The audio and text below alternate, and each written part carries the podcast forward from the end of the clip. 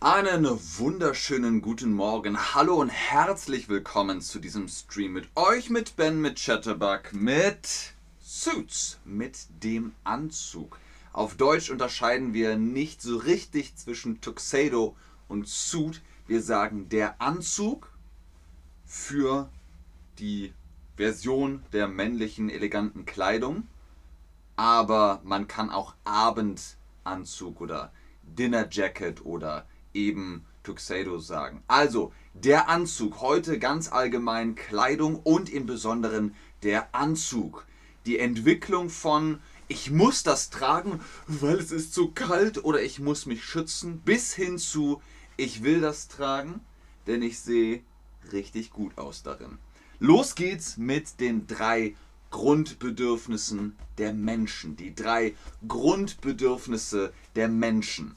Nahrung, Obdach, Bekleidung, Bubble Tea. Was sind die drei Grundbedürfnisse der Menschen? Natürlich brauchen wir Essen, wir brauchen Nahrung, Essen und Trinken brauchen wir. Wir brauchen Obdach, Obdach, damit es nicht regnet oder schneit auf unsere Köpfe.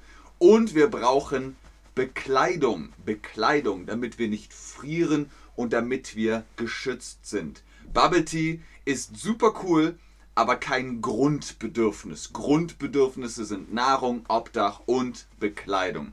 Los geht's also mit der Bedeutung der Farben bezüglich der Kleidung und Mode.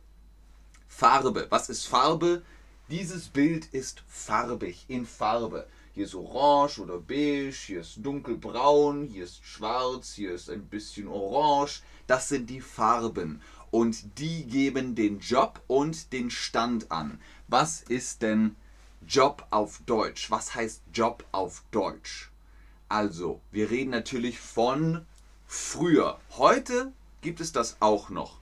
Wenn ihr in Deutschland auf der Straße guckt und ihr seht Menschen in Orange. Menschen in Orange sind Bauarbeiter und Bauarbeiterinnen oder Müll. Menschen. Also zum Beispiel die Müllabfuhr trägt orange. Was heißt Job auf Deutsch? Genau, das ist die Arbeit. Wenn ihr zum Beispiel schwarz oder blau seht, das ist die Polizei. Das sind also Farben, die den Job, die Arbeit anzeigen. Was ist mit Stand? Was ist der Stand? Ist das das soziale Level oder ist das die Gangart, wie ich gehe oder wie ich stehe? Genau, der Stand ist das soziale Level. Zum Beispiel ein Richter trägt schwarz, ein Richter, eine Richterin trägt schwarz und das gibt an, aha, das ist nicht nur die Arbeit, sondern auch ein soziales Level. Das ist heute nicht mehr so relevant, aber früher war es sehr relevant. Und apropos früher, wir fangen jetzt mal mit der Mode in der Antike an. Ihr seht hier zum Beispiel griechische Mode. Da ist die Tunika dabei, da ist das Kleid dabei, da ist ein Umhang dabei, da ist da sind Sandalen dabei. Das ist also die Mode der Antike. Die ha, ein Hemd bis zu den Schenkeln. Ist das die Hose? Ist das die Tunika?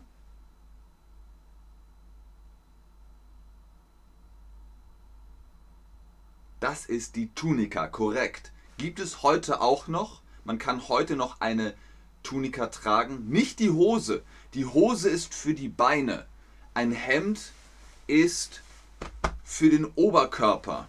Das hier, das ist das Hemd. Das Hemd. Hier, das Hemd. Und das geht bis runter zu den Schenkeln. Dann die Wichtigkeit von Körperschmuck. Die Wichtigkeit von Körperschmuck. Was ist Körperschmuck? Broschen, hier und hier zum Beispiel. Eine Kette für den Hals, Ringe für die Finger, Armbänder, Spangen, vielleicht auch für den Hals.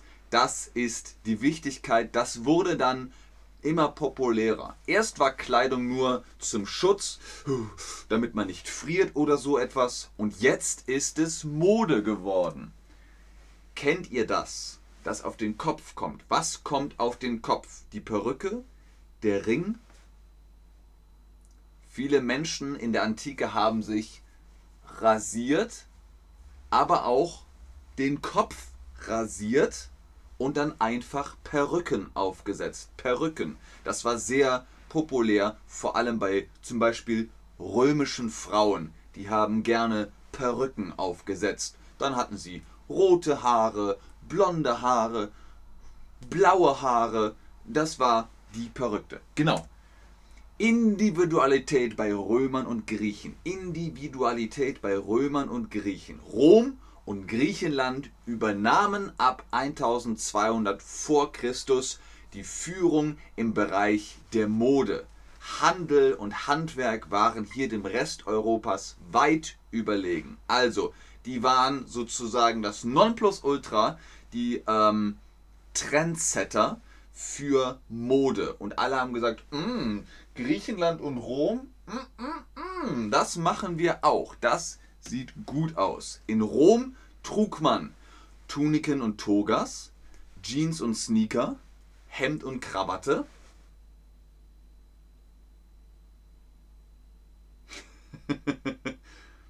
Richtig, in Rom trug man Tuniken und Togas. Das war die Mode von Rom. Eine strenge Kleiderverordnung. Was ist streng? Hm, hm, hm, das ist streng und Kleiderverordnung ist, du musst das tragen. Die römische Kleidung wurde zum Standard im Mittelmeerraum. Man trug die von der griechischen Kleidung beeinflusste Tunika und Toga.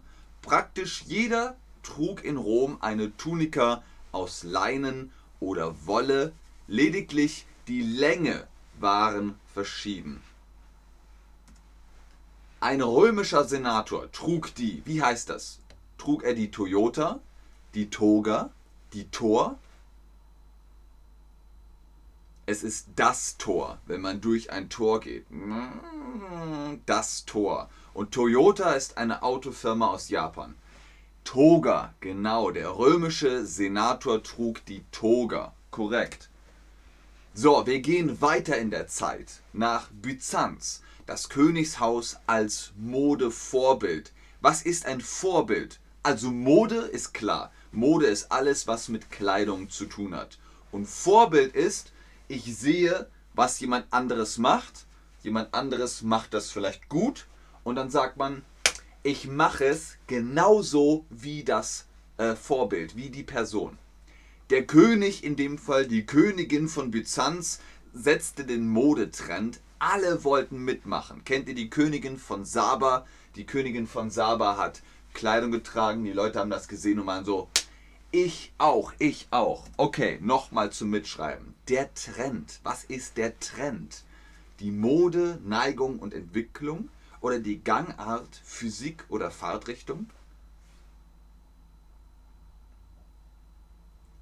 Richtig, der Trend hat mit einer Mode, einer Neigung, einer Entwicklung, Interessen zu tun. Wir gehen von Byzanz jetzt ins Mittelalter. Um 600 nach Christus war der Übergang von der Antike zum Mittelalter in vollem Umgange. Im Zuge dessen veränderte sich nicht nur die Gesellschaft, sondern auch die Mode. Mit der zunehmenden Bedeutung von der Kirche folgte auch die Forderung, den Körper zu verhüllen. Ärmel und Hosenbeine wurden länger, gleichzeitig etablierten sich Hemden und Untergewänder. So, was heißt sich etablieren? Heißt das festsetzen, gründen, schaffen, bilden oder heißt das promovieren, die Doktorarbeit schreiben? Etablieren und promovieren sind natürlich zwei verschiedene Dinge. Etablieren heißt festsetzen, gründen, schaffen, bilden. Und die Kirche hat gesagt, oh, so viel nackte Haut. Mm -mm -mm. Frauen müssen ihr Haar bedecken, Männer müssen lange Ärmel tragen. Das war dann das Gebot. Verbote und Gebote im Mittelalter. Also, man mochte verzierte Tunika oder Tunikas, man mochte den ärmellosen Surkot, der kam über die Tunika. man mochte einen knielangen Kittel und dann war es verboten, für den niedrigen Rang lange Schuhe zu tragen. Lange Schuhe für hohe Ränge, kurze Schuhe für niedrige Ränge. Ihr wisst noch, Rang ist das soziale Level. So, verzierte Tunika. Die Verzierung, was ist das? Verzierte Tunika heißt, wenn man hier zum Beispiel am Rand noch so etwas einstickt und man hat hier vielleicht am Ärmel so eine Verzierung, das ist die Verzierung. Genau. Was ist ärmellos? Ärmellos. Seht ihr das? Wir haben eine Weste, ein T-Shirt und ein Kimono. Was ist ärmellos? Das hier ist ärmellos. Diese Weste hat keine Ärmel. Die Jacke hat einen Ärmel, das ist der Ärmel.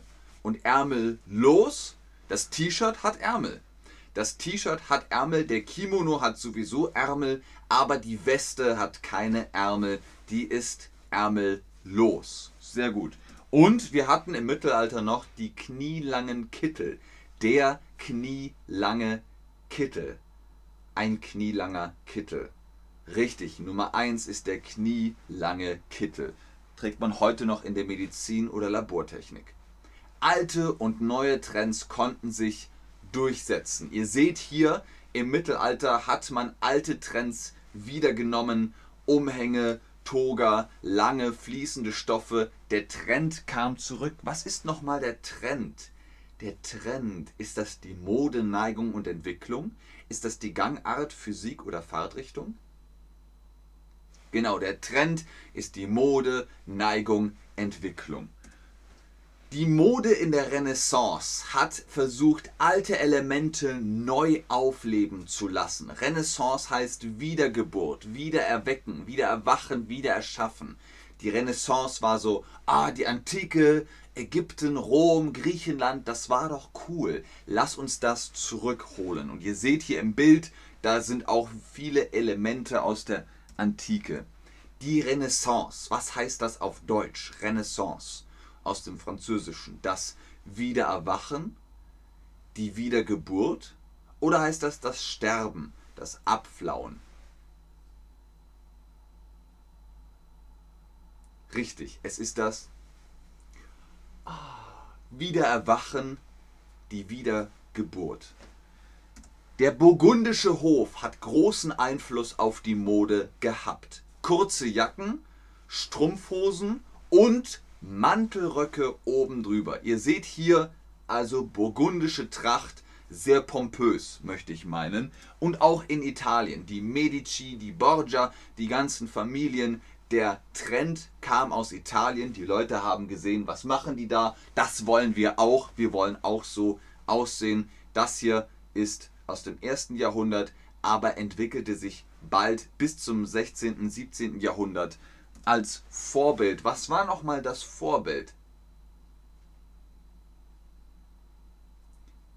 Ich mache es genauso oder ich mache es anders. Das Vorbild ist jemand, dem ich folge. Eine Person, die es gut macht und dann möchte ich es auch so machen wie diese Person. Sehr gut, genau, ich mache es genauso. Mode im Barock und Rokoko. Und ihr seht jetzt, so langsam kommen wir zum Anzug. Der sieht ein bisschen aus wie der Anzug. Wir haben Knöpfe, wir haben ein Revers, wir haben lange Ärmel, Hut kommt auch dazu. Was ist das hier am Hals? Ein Halstuch? Na, ist noch nicht der richtige Anzug, aber mal gucken. Wisst ihr, in welcher Zeit Barock und Rokoko spielt? Barock und Rokoko war das 12. und 13. Jahrhundert, 17. und 18. Jahrhundert oder 19. und 20. Jahrhundert. Barock und Rokoko war 17. und 18. Jahrhundert. Sehr gut. Wir gehen jetzt in die sogenannte Neuzeit. Mode vom 19. Jahrhundert bis heute. Die industrielle Revolution in England Mitte des 18. Jahrhunderts hatte eine gesellschaftliche Umschichtung zur Folge. Arbeiterklassen, Oberschicht, Unterschicht, alles wurde so ein bisschen umgeschichtet. Ihr seht hier, die Kleidung wird sehr pragmatisch. Man brauchte pragmatische Kleidung.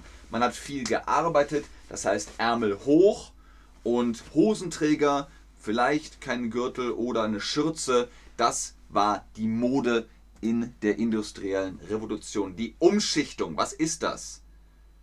Die Umschichtung, man schichtet es um oder man macht das gleiche nochmal, immer wieder, immer wieder, immer wieder. Nein, Umschichtung ist, wie zum Beispiel hier das Shuffle-Symbol, das ist die Umschichtung und das ist passiert. Jetzt kommen wir zur Zeit des Gentleman. Und ihr seht, der Anzug sieht fast so aus wie unser Anzug heute.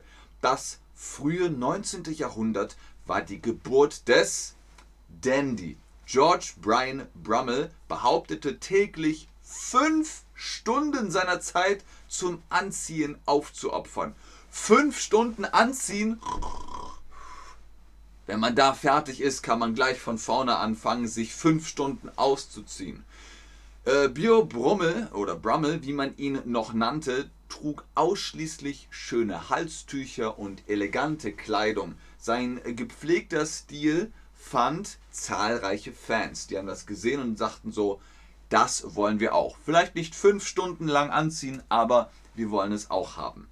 Die Bedeutung von Mode und Kleidung heute. Jetzt haben wir den Anzug. Guckt euch das an. Das sind natürlich alte Fotos, aber so sieht der Anzug heute aus. In der modernen Welt trägt man die Kleidung, die dem eigenen Geschmack entspricht. Dennoch gibt es einige Kleidungsregeln, auch wenn sie nicht legal definiert sind. Bestes Beispiel ist das Outfit für ein Jobinterview, ein Bewerbungsgespräch, welches formell und elegant und professionell wirken muss. Aber auch im Beruf gibt es einige Regeln. So trägt der Arzt, die Ärztin einen Kittel und die Pilotin, der Pilot eine schicke Uniform. Auf der anderen Seite folgt die Alltagskleidung häufig jährlichen Trends, die immer wieder aufs Neue wechseln und zum Teil Jahre später zurückkehren. Denkt an die Hipster, denkt an Bootcut-Jeans, an Schlaghosen, Röhrenjeans, Jeans mit Löchern. Das sind so Trends, die kommen und gehen. Wir gucken uns nochmal hier die Regeln an. Also, es gibt keine legal definierten Regeln mehr. Früher war es so, du musst das tragen. Wenn du aus der Unterschicht kommst, dann darfst du nur das tragen. Und heute ist so, pff, trag doch, was du willst. Aber man sieht Louis Vuitton, Gucci, Prada und dann weiß man, ah, die haben Geld wahrscheinlich. Aber man kann es tragen, wie man will. Das kann man machen. Wo ist der Anzug genau? Nummer 1 ist der Anzug, Nummer 2 ist das Kleid. Wisst ihr noch, was der Knie, knielange Kittel ist? Wir haben über Ärztinnen und Ärzte im Krankenhaus, im Medizinbereich gesprochen. Auch im Labor trägt man einen knielangen Kittel. Nummer 1 ist der knielange Kittel. Genau das gibt es schon noch. Wenn ihr im Medizinbereich, im Laborbereich, im Wissenschaftsbereich arbeitet, tragt ihr einen Kittel. Dann tragt ihr einen Kittel. Und wenn ihr Flugzeuge fliegt, habt ihr eine Uniform. Das ist immer noch so. Apropos Flugzeug, wer fliegt das Flugzeug? Der Pilot, die Pilotin. Das ist korrekt. Guckt mal, ob ihr das richtige Emoji findet. Das war's für heute, beziehungsweise das war's mit dem Stream über der Anzug. Ich bedanke mich fürs Einschalten, fürs Zuschauen, fürs Mitmachen. Ich gucke noch in den Chat, ob ihr Fragen habt. Aber ich sage schon jetzt, Kleider machen Leute. Also so wie ihr euch anzieht, so werden die Leute auch über euch denken oder euch also ansprechen oder mit euch interagieren.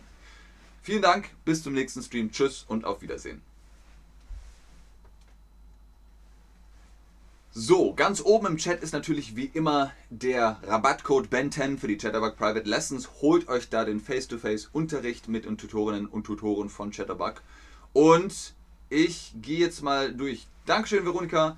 Hi, Brian. Hallo, Buduk. Dankeschön fürs Kompliment. Sehr gerne, Nigga. Sehr gerne, Olha. Sehr gerne, Buduk. Sehr gerne, Tom. Sehr gerne, Leute. Einen schönen Tag noch, wenn ihr keine Fragen mehr habt. Aber ich warte noch die obligatorischen 10 Sekunden. 10, 9, 8, 7, 6, 5, 4, 3, 2, 1. Tschüss und bis zum nächsten Mal.